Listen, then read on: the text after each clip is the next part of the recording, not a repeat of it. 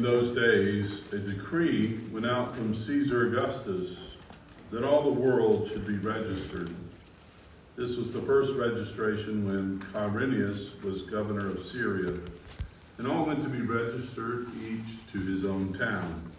And Joseph also went up from Galilee, from the town of Nazareth to Judea, to the city of David, which is called Bethlehem, because he was of the house and lineage of David, to be registered with Mary, his betrothed, who was with child. And while they were there, the time came for her to give birth.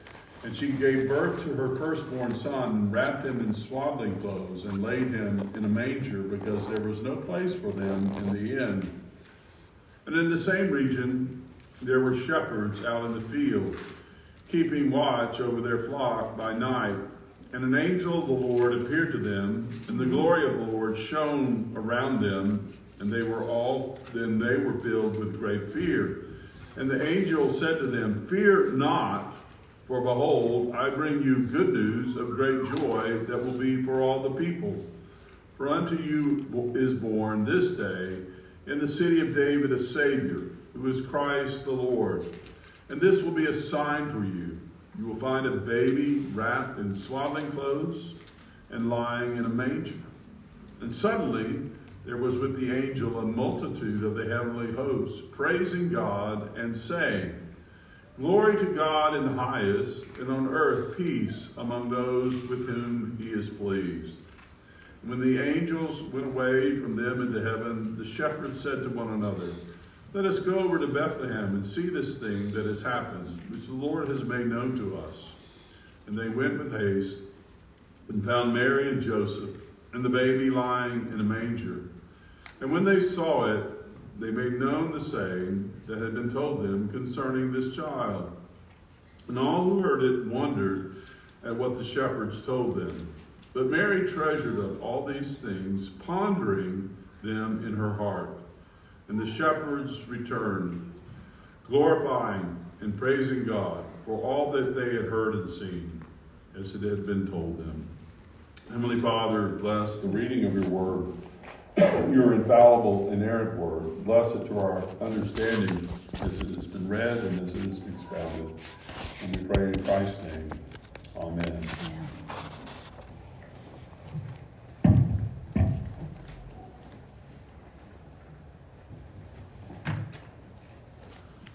I believe that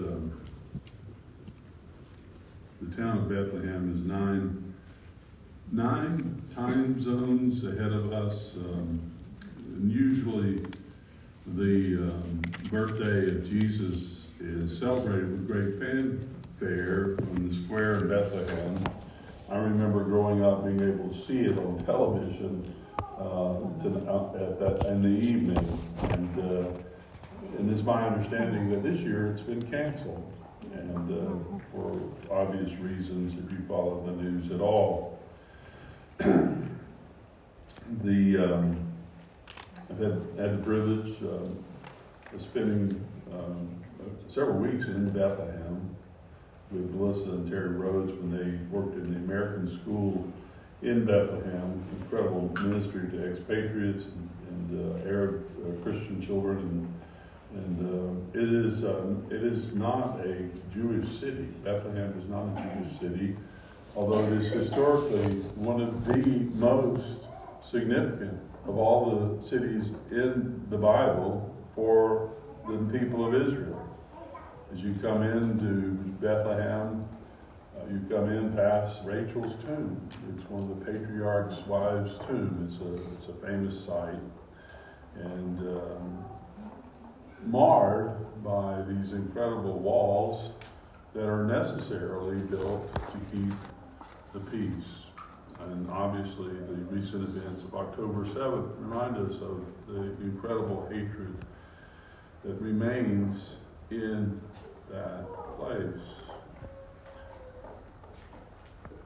We live in a fallen world. Our Lord Jesus Christ entered into a world full of hatred and vitriol and political strife. Our text underlines this in the very first verse. It says, matter of factly, that in those days a decree went out from Caesar Augustus. And our ESV version that I read very neatly literally translates that as that all the world should be registered. And I like the King James version because it's more matter of fact. It says that all the world should be taxed. Caesar Augustus had succeeded his uncle Julius. If you know your Roman history at all, you know that Julius Caesar was a very progressive, as Roman emperors go, emperor who did such great things for the country, and the very things that he helped create led to his assassination, the famous Ides of March. And after his assassination, there was an incredible power struggle between one of his lieutenant generals, Mark Antony, who had gone down to Egypt and married Cleopatra, and they had formed an alliance to take over the Roman Empire, and were met with force, the force of Julius's nephew. He adopted at his death. Caesar Augustus. His name was Octavius, and he was adopted, and he named himself Caesar Augustus. Caesar to be worshipped. Caesar the Great. He crushed Mark Antony's army and Cleopatra's army, and established himself at great expense as the power of Rome. And the result was the beginning of what we call the Pax Romana, the Roman peace. And how did he accomplish that? By taxing the world. If you look at the map, Rome is a long way from Bethlehem. And somehow this mighty emperor, way over in Rome, has the power to order Joseph and Mary to go back to their ancestral home. This emperor who decided that he was God and was to be worshipped, who named himself Augustus, orders all the citizens in his realm, which at that time included Israel, to go back to their ancestral home. You think about how that is orchestrated by the hand of God. Circumstances that seem completely over and beyond us lead to the historic events. Luke, the physician, Luke the doctor who wrote this, is so intent on giving us these historic details. Quirinius is governor of Syria, and he is the one responsible for carrying out this order. And so everyone obeyed, and they began the process of going back to their home in order that their taxes could be collected, and from an earthly human standpoint, so that Caesar Augustus could have more power and consolidate his power. The truth of the scripture, the truth of the word of God is that God in his sovereignty is overruling everything, including the power-hungry, power-seeking Roman emperor to carry out his plan. And what is his plan? It's to take Mary and Joseph back to Bethlehem so that prophecy can be fulfilled. The prophecy of Micah, the prophecy of the covenant of David in 2 Samuel 7, the prophecy that the Messiah would be of the house and lineage of David.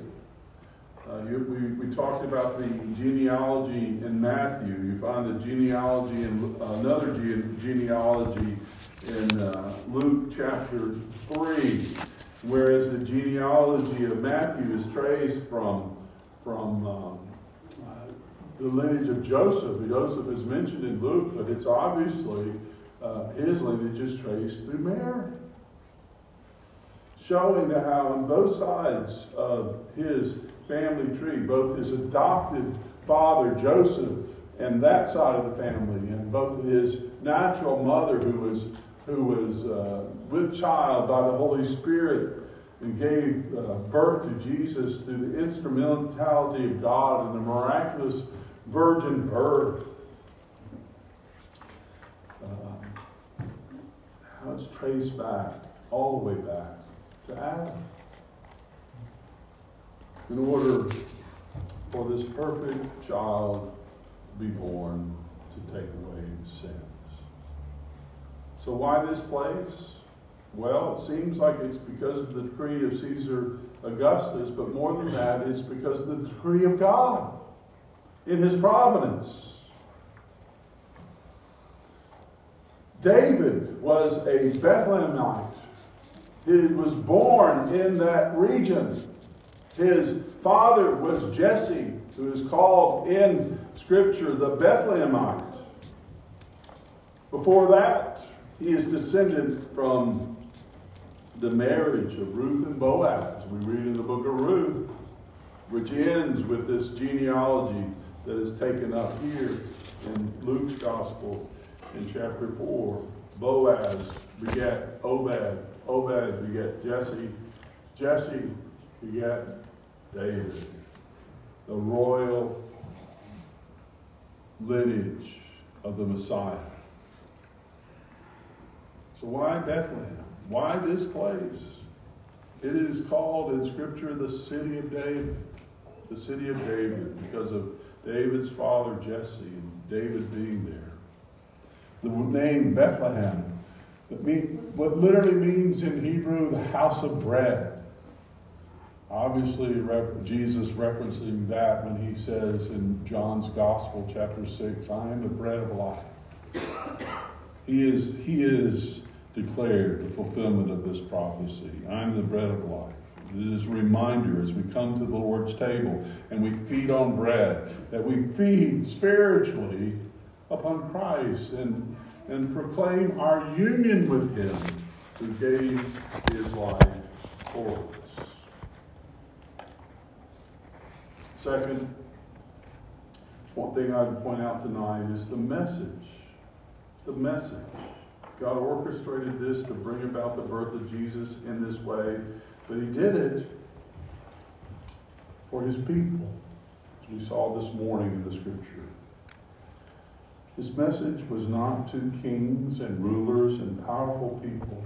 His message was to humble shepherds. No doubt, in the same shepherd fields where David, as a young man, learned how to work and protect and care for sheep.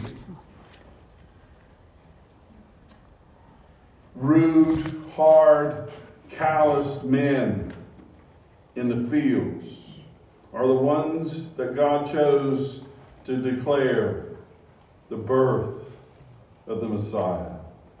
No doubt many of them ancestrally related to David himself. And they came with a message, piercing the night sky in those shepherd fields. And what is their message? Their message is, fear not! Do not be afraid. It says they are with great fear. In verse 9, they're filled with great fear. But what does the angel say? Do not fear. Do not be afraid.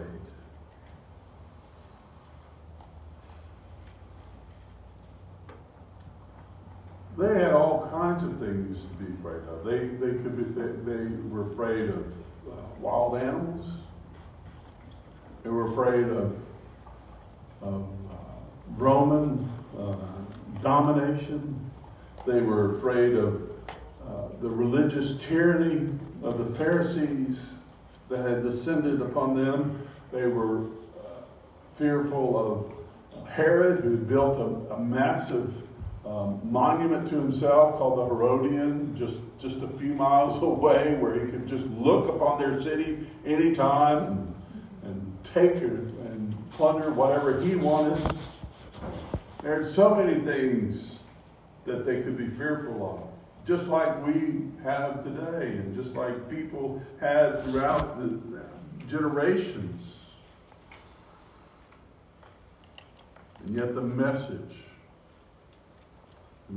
to them is to fear not. There are all kinds of phobias. If you've studied psychology, you could probably name a bunch of phobias. And some of them, when you go through them, they're quite humorous. What people are afraid of. Our Lord Jesus made it clear. There's only one thing you should truly be afraid of. And that's in Luke's Gospel, chapter 12.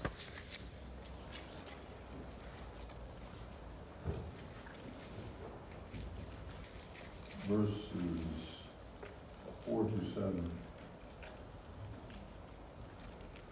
I tell you, my friends, do not fear those who kill the body, and after that have nothing more that they can do. But I will warn you whom to fear. Fear him who, after he has killed, has authority to cast into hell. Yes, I tell you, fear him.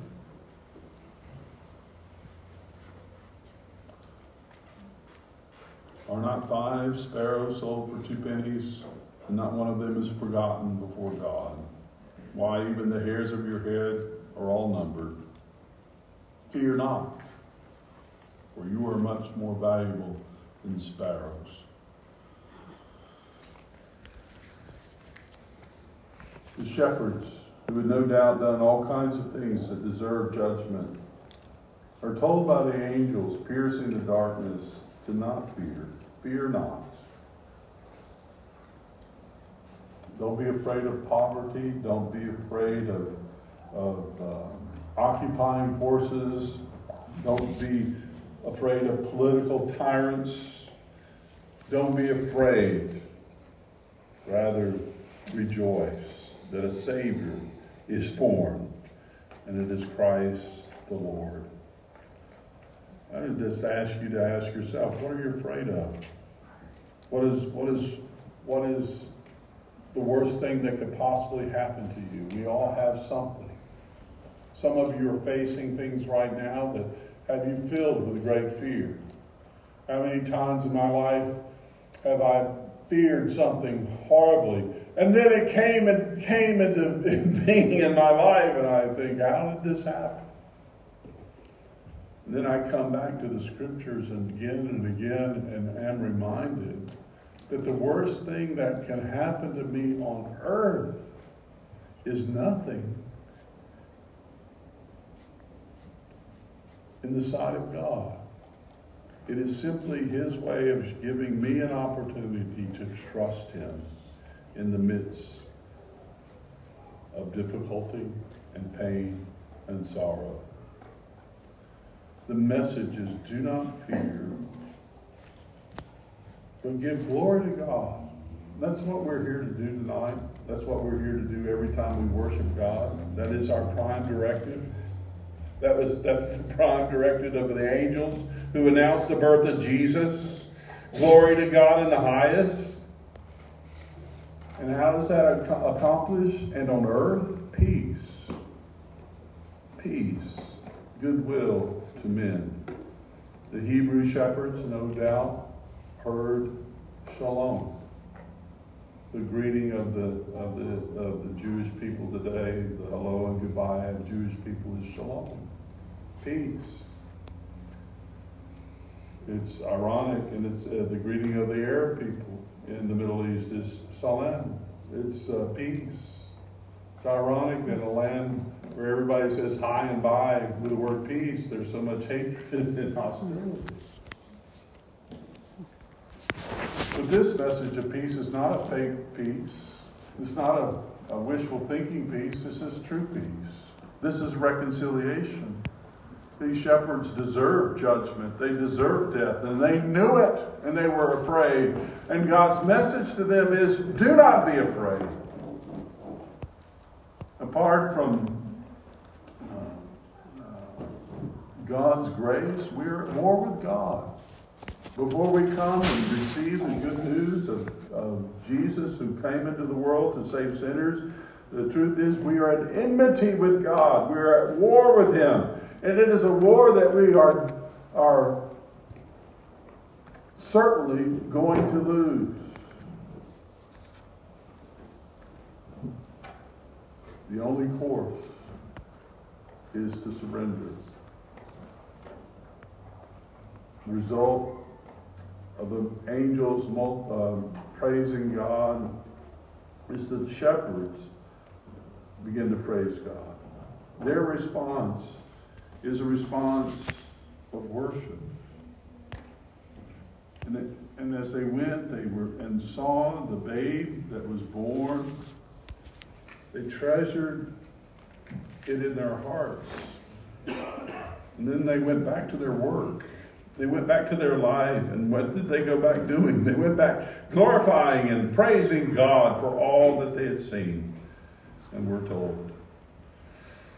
That is always the goal of worship, to see God as He is, to see ourselves as we are, sinful and needy, and to know that His grace is sufficient for us, to bring us to true repentance and true faith, and to send us out into the world to glorify and to praise God for all that He has done for us. He has saved us from death and hell. That's the greatest thing that could ever happen to anyone, is to understand the gospel. That He's saved you, not because you're good, not because you did good things, not because you came to the Christmas Eve service, but simply because you know He loves you and He has set His love upon you. What is the response? What is the response of these humble shepherds? They go out giving glory and thanks to God. Our whole life should be as a result of experiencing the grace of God and the love of God that is so undeserved by us. It's a life of gratitude and a life of service. Do you know that love? Do you know, is that the desire in your heart? Father, if that hasn't occurred in your life, may it do so even now as we close this message. Let us pray. Father, thank You for this incredible event that we celebrate tonight, this historic event that took place in time and space and history in Bethlehem long ago.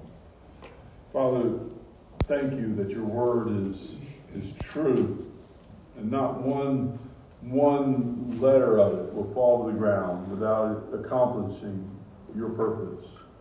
Thank You for the opportunity to hear it tonight, to be reminded of what Jesus did when He came to this world.